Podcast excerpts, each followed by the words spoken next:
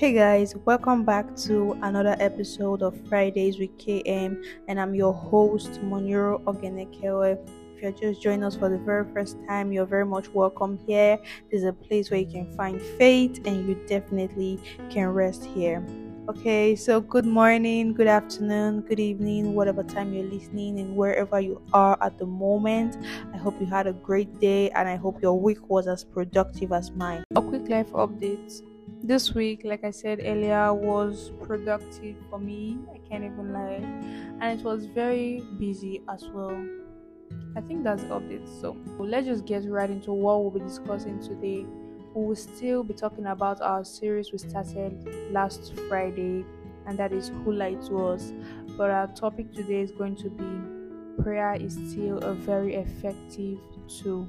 I know a lot of people find it very difficult to pray they think that prayer is no longer effective. They find prayer very boring. But I just want to let you know that this is because of the definition you have attached towards prayer. Simply put, what does prayer means to you? If prayer is just a medium where you get to ask, ask, ask, ask, and ask, you're going to get tired. You're going to get bored. Like, just imagine you have a friend and every time you want to talk to that person is always you are always asking about something.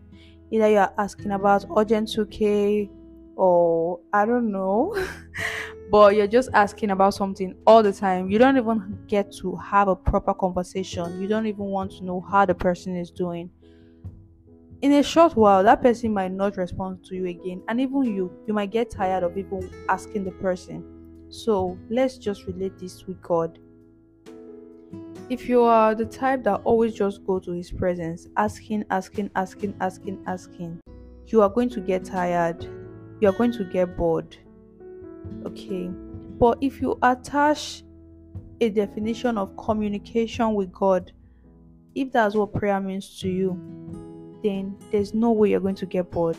Like I heard some um I watched a video recently and the person was like I don't know what to say when I pray, or I don't know what to pray about. And the person was like, when you want to talk to your best friend, your friend, not even necessarily your best friend, you rehearse what to say?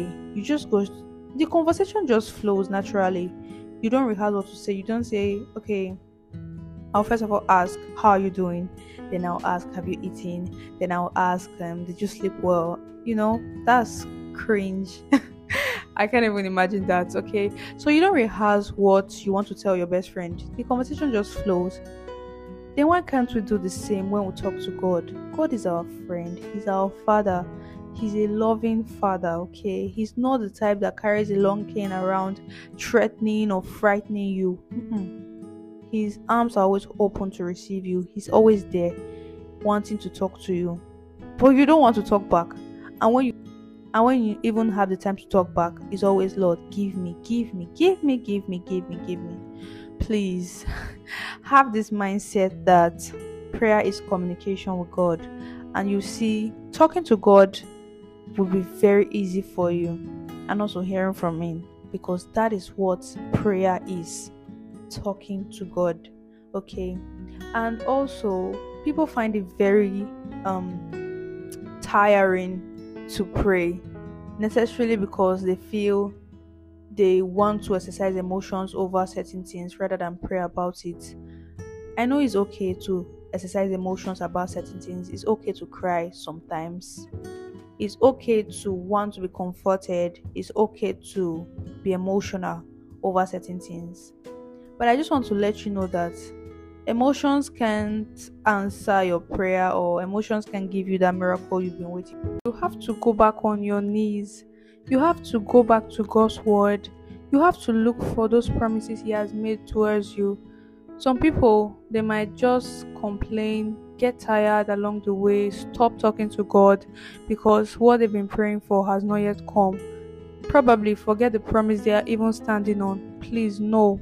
Like I've said this before in one of my episodes, always remember what God has said concerning you. And if you think you'll forget, you can write it out and paste it in your room or your wall so that anytime you just walk through, you will see it. God said, I will be the head and not the tail.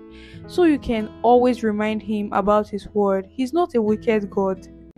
Bring forth your strong reasons, your proofs, the promises He has made concerning you. Bring it out and remind Him about His word. He said, Put me in remembrance of my word. God is definitely going to answer you. He's not a wicked God, He's a merciful one, He's a good one. Okay, so don't stop by crying and thinking it will just happen by your tears. They don't understand tears in the kingdom of heaven. The only thing they understand is prayers. Okay, and also pray in the Holy Ghost because that's another way to build up your most holy faith by praying in the Holy Ghost.